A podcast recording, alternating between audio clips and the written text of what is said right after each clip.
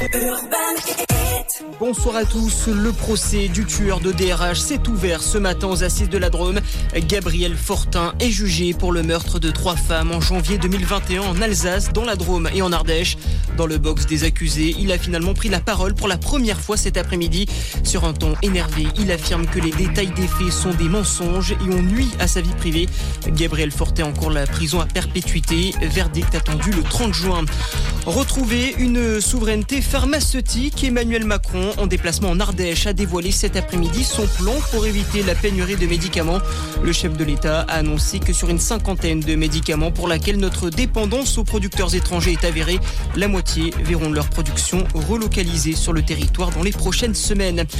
La France accuse la Russie de mener une vaste opération d'ingérence numérique. Le Quai d'Orsay a affirmé aujourd'hui que de fausses pages Internet usurpant l'identité de médias français ont été créés par Moscou pour propager de fausses sur le conflit en Ukraine.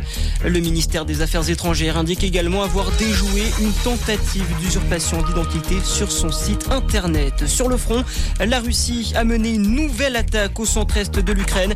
Un immeuble a été touché la nuit dernière par un missile. Une attaque qui a fait 11 morts et une vingtaine de blessés. On passe au sport. Le foot, Kylian Mbappé crie au mensonge alors que la rumeur d'un transfert au Real Madrid s'est amplifiée ces dernières heures. L'attaquant du PSG affirme cet après-midi qu'il jouera bel et bien à Paris la saison prochaine. L'international français a juste annoncé qu'il ne lèverait pas l'option sur sa dernière année de contrat sans pour autant dire qu'il allait quitter le club.